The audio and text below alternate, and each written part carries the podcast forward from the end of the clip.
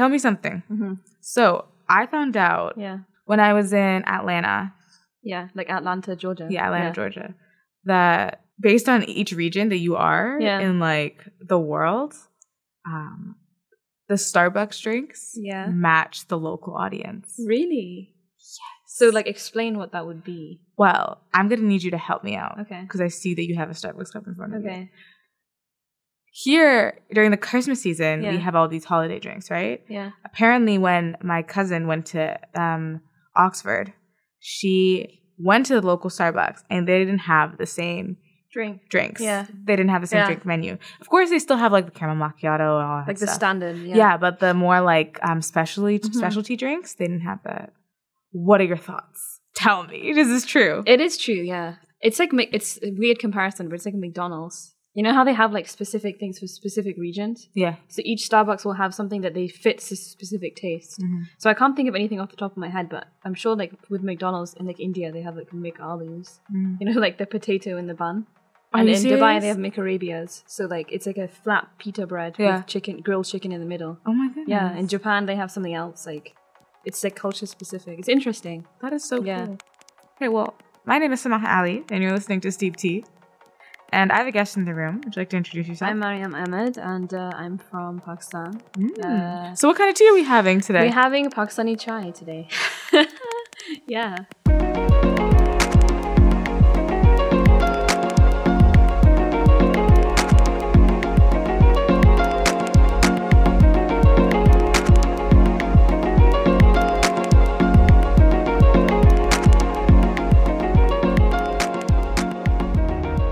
So, Mariam, who are you? Who am I? Well, I would describe myself as a British Pakistani. That's my number one form of identification.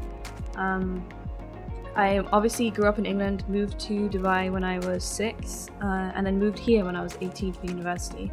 So I've kind of, my two primary homes, I would say, would be England and Dubai. Mm-hmm. But I identify most with London, which is interesting because I've always seen that place as my home, number one, and Dubai secondary. At the same time, though, I have Pakistani roots, so it gets a bit confusing. Like, it's a mixture of all three. Mm-hmm. So you were only in London for 6 years when you were young. And, like, me knowing you, I would have never thought that. Yeah. I would have thought, like, you left when you were, like, 13 or something. Really, yeah. A lot of people say that. And, you know, I think the reason that is because Dubai obviously was, like, a colony. Mm-hmm. Oh, the UAE was a colony of England. Mm-hmm. And that means that there's a lot of, like, English influence in that region. And a lot of Arab regions in general. So I grew up in going to, like, British schools. All my friends were English. So it was like being in a mini England in a desert, you know what I mean? It was like an odd experience for sure. Mm-hmm. But I think that's why the culture stayed with me so much. And how do you kind of reconcile the fact that you identify as a British Pakistani and then you were raised predominantly in Dubai? Mm-hmm. So, like, where you have been living is not typically in Pakistan. Mm-hmm. So how does this culture kind of shape you when you were younger? Well, for sure, the one rooting factor that the only thing that keeps me Pakistani, this sounds odd, but is my parents, because they are very, even though they grew up abroad too, like my mom's dad was a pilot, so she was moving around everywhere. My dad's dad worked in the UN, so he was moving around everywhere. Like, he was born in Thailand, blah blah blah, but he grew up in Pakistan for a long period of time. And my mom had a lot of cousins and family that were Pakistani, so they themselves are very culturally Pakistani. They're very rooted in that, and so when I go back home, that's how, for sure, like, I am able to always, like, refer back to my culture through them. They're just kind of like that cultural hub, I'd say, that I always refer back to for my Pakistani roots. So what was home life like? Like my home life back in Dubai? Yeah, wherever. It was great, I would say. I was raised in, like, pretty happy, loving home. Like, my parents are pretty amazing people. I would say they raised me pretty well. Raised me with good morals. And you find that your home was kind of a site of Pakistani culture? Yeah, it's a hybrid, because my dad did university in England as well, but he's still very much Pakistani. My mum did university in Canada. She went to University of Ottawa. I don't know if I ever told you that. Mm-hmm. But she's still very Pakistani as well. So again, they're like a hybrid themselves, but they speak the language fluently. Mm-hmm. You know, all their friends are Pakistani. So it's just like, you know, that's where I derive it from. It's interesting because what I'm hearing is, like, what your parents are, like, what a lot of our generation is in like foreign countries, or not foreign countries, in Western countries, just kind of like in the diaspora, but not separated from who they actually are as like an ethnic group. Exactly. Right? Yeah. That's really interesting. And what if your parents' friends, are they also like kind of in that, they live in abroad from the country itself, but they are inherently Pakistani? Exactly, yeah. It's mostly that. Obviously, they do have the odd few ones and family members too that still live in Pakistan and have never moved. Mm-hmm. But it's still the same kind of thing, because I think when you've left a certain country, you kind of, it's hard to, you're in that weird middle ground, aren't you, where you can't fully relate to people who are from that country, but you can't fully relate to people in your new home. So you're in that like odd middle ground. So for sure, I'd say most of my mom's friends, because she, most of her friends live in London, England. So like they're the similar situation as us. Like they left Pakistan when they were younger, or after university moved to London. Same situation for sure. So what was it like when you were younger, moving from the UK to the middle of a desert? Yeah, that was odd. That was really weird, because that was at a time when Dubai didn't have its name that it had now. Yeah. Like no one was like repping Dubai's name as much as they are now. It was when it was on that like up and coming rise, like 2003, 2004. People knew of Dubai, but it wasn't the status that it's at now. So it was a lot more communal. It was it's not as materialistic as it is now.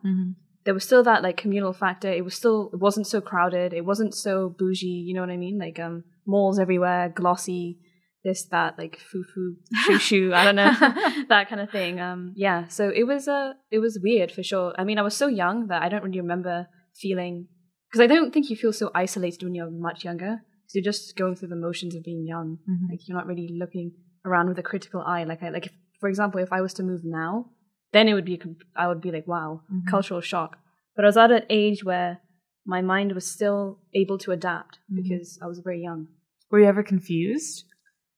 In terms of like you were just raised in a British atmosphere, now you're in a more Arab atmosphere and environment, but you also practice like Pakistani culture at home. Was I ever confused? Yeah. The first school that I went to, it was like a very Arab-centered school. And I remember it was called like Shouifat, and it was like, I think they had a French curriculum because a lot of their students were like Lebanese or something like that. And I remember just not fitting in at all, because they were just so... Because Arabs have a very different way of schooling than, like, the English system. For sure, like, the teachers were... I remember, like, someone scratched their head and they got, like, a detention or something like that. Something ridiculous, yeah. It was, like, extremely strict. I remember my mom just pulled us out after, like, 6 months. Because it was just, like, not... It was too different. It's too hard to adapt. Your parents have kind of kept you grounded. They're moving in different places. Do you owe a lot of what you know about yourself to what they've taught you in terms of like your roots, your heritage, what you practice, your culture? Yes, I'd say for sure, because especially with my parents, it's easy when you grow up in a very Western atmosphere to kind of lose that the Eastern part of you, like your heritage. But my parents do that, and they do that a lot actually. For example, like if I'm back in Dubai, my mom will say to me like, "Oh, we've got this Eid party to go to, we've got that Eid party to go to. You know, this day we're going to visit Sheikh Zayed Mosque. This day we're going to do this." Like, they definitely keep me rooted in what my heritage and what my culture and what my religion is. So it's through them that I'm really able to discover that part of myself, or rediscover, actually, I think would be a better word. So what's it like once you were 18 and you moved away? Hard, very hard. I'd say the hardest part. And I owe this again to the fact that I was old enough to kind of get that, feel that culture shock. It was hard when I moved from Dubai to London, Ontario to attend Western, because I'd say that was such a huge culture shock, just because Canadians are so unique from anything I've ever experienced. So like English people, like I said, it wasn't that big of a difference because there are a lot of English expats in Dubai. But coming to Canada, it's people that I've never experienced before. And with that, sense of humor is different. You know, everyday manners are different. Like, it's just a whole new kind of experience. So it was definitely hard for me. Like, I remember feeling homesick for a good 2 months straight. And how did that kind of impact the friends that you made, what you know now about yourself? Like, how did it formulate who you are today? I'm drawn to people who are international. I'm drawn to people who are not... Like, obviously, I do have Canadian Caucasian friends, mm-hmm. but most of my friend group are people who are from like all over the globe, mm-hmm. but they grew up in Canada. Mm-hmm. So they do they're kind of like me in that way. Like they grew up, they have those two parts to them, mm-hmm. so that I can relate to them. How it formed me, I would say that I'm definitely a lot more confident, as I'm sure a lot of people are. Mm-hmm. But for me, it was kind of like I was thrown into this place, and I had my grandma in Toronto, but how often am I going to go to Toronto? Like it's 2.5 hours. Mm-hmm. So I started doing everything myself. Like it was just very much I learned to be independent, and to another level, because obviously my parents live in Dubai. Like it's a 13-hour flight. I can't just say like, oh, I'm coming around, you know. Mm-hmm. So I think with that you're kind of forced into sort of responsibility and independence. Mm-hmm. Wow. So did you find that you were able to connect with a lot of people here, especially like Pakistani people here, since they're also in that state of limbo? Mm-hmm. Yeah, I have been able to connect to some Pakistani people, but unfortunately because Western is kind of, the university is kind of, there's not that many people of different cultures anyway. Mm-hmm. The people that I was drawn to, I kind of met in basically the easiest places that you would meet them. Mm-hmm. So through residence, mm-hmm. So like I was in Ontario Hall. That's where I met a lot of my friends. Through my classes, MIT, and within those kind of sectors, there weren't many Pakistani people anyway. Mm-hmm. So unfortunately, I wasn't able to meet a lot. But my friends that I did make, they were, like I said, like the two kind of sides, mm-hmm. east and west. Those are definitely the people that I was drawn to most. Mm-hmm.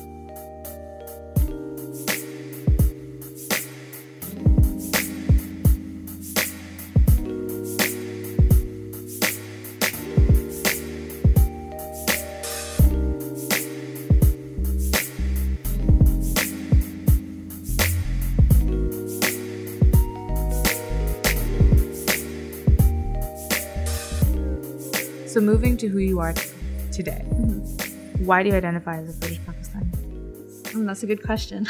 I've never really thought about that. Mm-hmm. The way I identify with being a British Pakistani is because I will turn on the TV, or even if I go home to the UK, the people that I identify most with, the people who struggle I identify most with, the people who I relate most to, those people are British Pakistanis. And obviously because Pakistan was a colony of England, so I think with that there comes a sort of link. Like there's a lot of Pakistanis in England as well, mm-hmm. so it's just like the two go, Pakistani and British go really well. They just mesh, mm-hmm. like it just goes. Like yeah. I actually don't know what else to tell you. It's just the two cultures that I relate most to. Mm-hmm. And then I guess when you were in Dubai, like a lot of the everyday tendencies, the everyday experiences have a lot of like British influences around you. Yes, for sure, because like I mentioned before, it used to, like, the UAE was under England's rule, so like there's a lot of English expats there. I think it's like the third largest expat group. Wow. Or fourth, like a lot. Like the CEO of Emirates is English. Like of course. There's so much English influence there, mm-hmm. and that's why so many Arabs have like a home in London. Mm-hmm. I'm sure you've heard that. Like, mm-hmm. there's a lot of Arabs in England too. So the two are kind of interconnected as well. So with that, there comes like British schools. You know, a lot of the supermarkets stock English food because they know who who their customer is. It's interesting because it's a Muslim country, but in specific places you can get pork because mm-hmm. you know English people like love their pork. Yeah, yeah. So like in the supermarket, there's like designated areas. So they really cater to the expat. Mm-hmm. They really try and make it, and you know, for Christmas there's like huge Christmas trees. Yeah, wow, I didn't know that. Yeah, so they really do. They kind of cater a lot to English mm-hmm. people and expats in general, to be honest. Mm-hmm. Back home, when you would go during the breaks of university, in Dubai, for those people who don't know, there's literally a mosque every like kilometer on every street corner, basically. Yeah, like yeah. so many. And in Canada, yeah. that's not even the thing. We have noise pollution problems too. You can't even raise the adhan like yes. during prayer time. So what was it like, I guess now seeing yourself as like a Muslim woman too, knowing that like practicing here, there's not as many mosques around the corner. It's not as convenient, available. It's not accessible to you. Yeah, for sure. Like one thing that I noticed immediately mm-hmm. is that, and you don't notice it when you're back home. Like for example, I was in Dubai for like 11 years of my life, 12 years. And like you said, there's like a mosque at basically every street corner. Mm-hmm. And with that, obviously, the adhan comes 5 times a day. Mm-hmm. So hearing that, there were a lot of adhans playing at once, yeah. you know? So like hearing that And especially in my area, there's a lot. Mm-hmm. Like I live in an area called Jumeirah, so like there's a lot of mosques everywhere. Mm-hmm. So hearing multiple azans, I never took it in, you know, it just became naturalized. Mm-hmm. It's like someone speaking in the background and you kind of tune out after a while because you've heard it so much. It became part of your everyday experience. Yeah. That's one thing I noticed here. I'm like, wait, like the adhan doesn't play. Yeah. Like there's no, they don't play it out loud. Like it was just, for me, it was kind of like, that's another thing that was a cultural shock. I'm like, wow, this is different. Mm-hmm. Like I'm in a different country now. Mm-hmm. Like, so how do you kind of reconcile that and like to who you are right now with your religion? It definitely becomes more, religion becomes more internalized, mm-hmm. whereas you're outwardly showing it in Muslim country like the UAE. Mm-hmm. It becomes more of an internal experience for sure. I mean, you start to practice it more privately, I feel. Mm-hmm. Because even my dad was telling me the other day that he went to a mosque and for the first time in his life, like he was asked to lead the prayer. Mm-hmm. So he was like, wow, like this is like, it was amazing for him. It was he was so proud. You know? It's like, what a concept. Yeah. Like, let's do it. Yeah. So I was like, wow, that's amazing. But mm-hmm. I think, obviously there's mosques here too, mm-hmm. and that sort of thing. But I think what I'm trying to get at is that it's in a country which is not Muslim, it's a different experience being a Muslim to an Islamic country like the UAE, because mm-hmm. it's more naturalized there, I would say. It's also more communal, definitely, because you look around and you see like 10 Muslims as opposed to here and you see like one, mm-hmm. maybe even like none. Yeah, very true. At least not visible. Yeah, not visible, unless they're obviously like a visible Muslim, like mm-hmm. a hijabi. I don't think. The men here don't wear like the kufiyas or anything. Yeah, so like.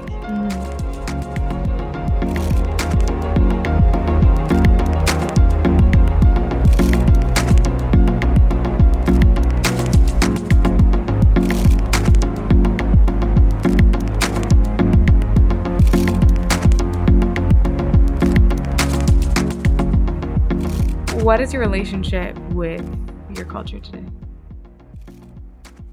As of right now, like I said, I do find it very hard to kind of to reconcile those two sides of myself. But I definitely am. I'm very Pakistani. Like mm-hmm.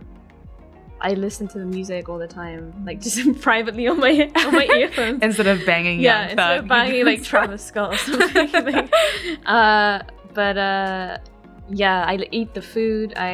Obviously, I can't attend like a lot of the functions because I said like I don't know a lot of Pakistan. Maybe that'd be a different story if I was in Toronto. Do you ever think about what your relationship is? Like, do you ever think about your culture? Like, consciously?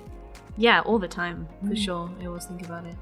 For a lot of people, culture runs subconsciously in their mind. They don't actually realize that they're wearing a house dress or like that they're cooking X food. True. Mm-hmm, or that they're listening to such music, to Pakistani music instead of Young Thug. No, like, for sure, like, for naturalized things like that, yeah. But mm-hmm. sometimes I'm sure you go through the same thing. It's mm-hmm. kind of like, am I becoming too Western? Mm-hmm. Am I losing my culture too much? I mean, that's like a fear of mine. 100%. Because I don't want to be, completely Western, you know? I want to keep my culture. And I actively want to do things in order to keep it. And I think one of the things, like I talk to my parents about this all the time. I say to them, like, I want to marry a Pakistani guy mm-hmm. because that is someone, no one will understand you. You know, it's unfortunate, but it's in my opinion anyway, mm-hmm. no one will fully understand you, like a man of your own or someone of your own culture. Mm-hmm. Like, you know, you have the same struggles. You know the small little things, you know? Yeah. So like, for example, I would know for a fact that like if I was to marry a Pakistani guy, he would, especially a Pakistani British guy, because we're so similar, mm-hmm. he can understand me on levels that other people can't. Yeah, you know? Like certain nuances. Yeah, that no one would get because mm-hmm. he's going through the same experience. So it's something as simple as that. So I do, like, that's an active kind of worry of mine that and not even to, like, marry a guy, but just, like, for myself, I want to really keep to my Pakistani, you know, heritage as much as possible. You know, a lot of people don't have that mindset, especially mm-hmm. a lot of, like, ethnic women, because we're just, like, so inherently, like, disgusted by it. Our own squad of men. They're just like, I know how you were raised. And you're just like, oh, you're going to be thinking like this. You're going to want me to cook or whatever it happens to be. A lot of us end up being turned off. Yeah. Because, and I think that comes with this, like we've been taught kind of to dislike the ethnic part of ourselves, you know, mm-hmm. for whatever reason. I mean, if you ask me, like it's all like an agenda, like it's geopolitics, like the media makes you feel that way. Mm-hmm. I know for Pakistan, that's for sure, you know, 100%. It's like the only Pakistan, the only Muslim country with who's like nuclear, blah blah blah. So it's like a threat, mm-hmm. you know. Yeah, it's like too much for them. They can't handle it. So obviously they try and put out this image that, you know, whenever I tell on the news anything to do with Pakistan is negative. So me reading that, there's so many overwhelming like positive aspects to it, but we never see that. Mm-hmm. So when I turn on the news and I read that, it's very, I have to make an effort to not, you know, self-denigrate or say like, oh, this country is so bad, because I, you know, it's not. But that's what they want you to feel. So how do you, you know, how do you reconcile that? It's what I'm constantly trying to do.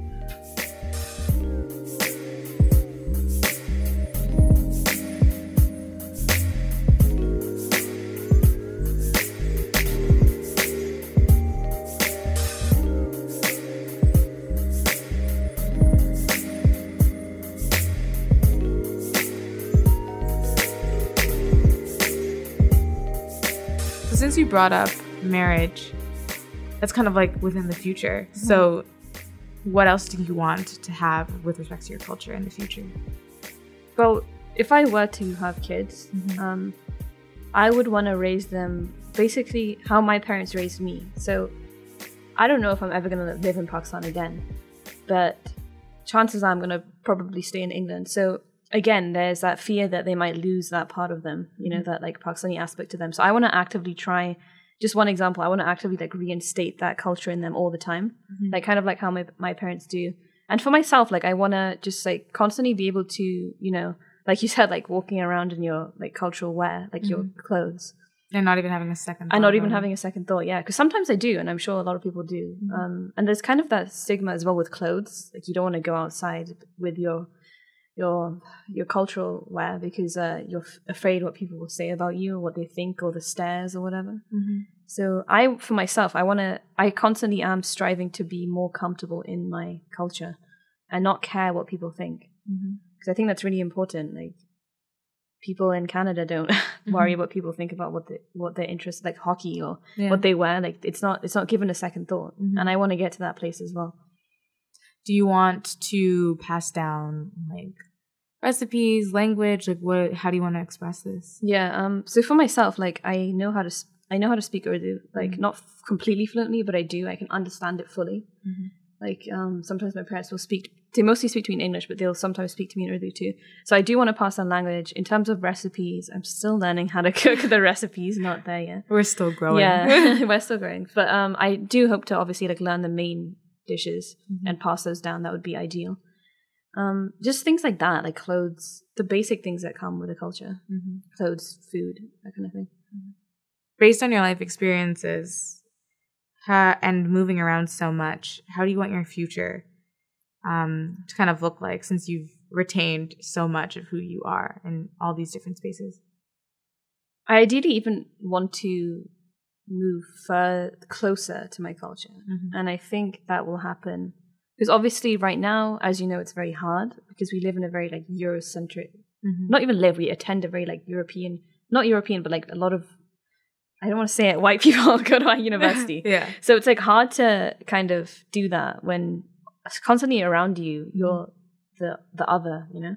So like I want to, hopefully when I move, this is my hope, back to London, like I will, there's so much Pakistani influence and culture there. I hope that through that move, I am able to gain even more like culture and insight into my culture. Mm-hmm. Yeah. With every future travel mm-hmm. endeavor, more moving around the world as well as towards your culture. Yeah. Hopefully I won't move around too much anymore, because damn, moving is stressful. But like, that's when it becomes hard, I think, because that's when you really have to have like a really strong internal sense of your culture, because mm-hmm. if no one around you is from that culture, the only place that you can look is within yourself mm-hmm. or to yourself to kind of make sure that you still have that cultural aspect to you. Mm-hmm. So that's what I mean, like I want to get to that place internally so that I don't need that validation from anyone else. I just kind of, that's who I am, and I'm not ashamed of, afraid of it. But it's both in part. I'm getting out the car, so don't you even start, or I ain't gonna stop. Watch for joining the pod squad. Thank you for listening to me. How can people contact you, Mariam?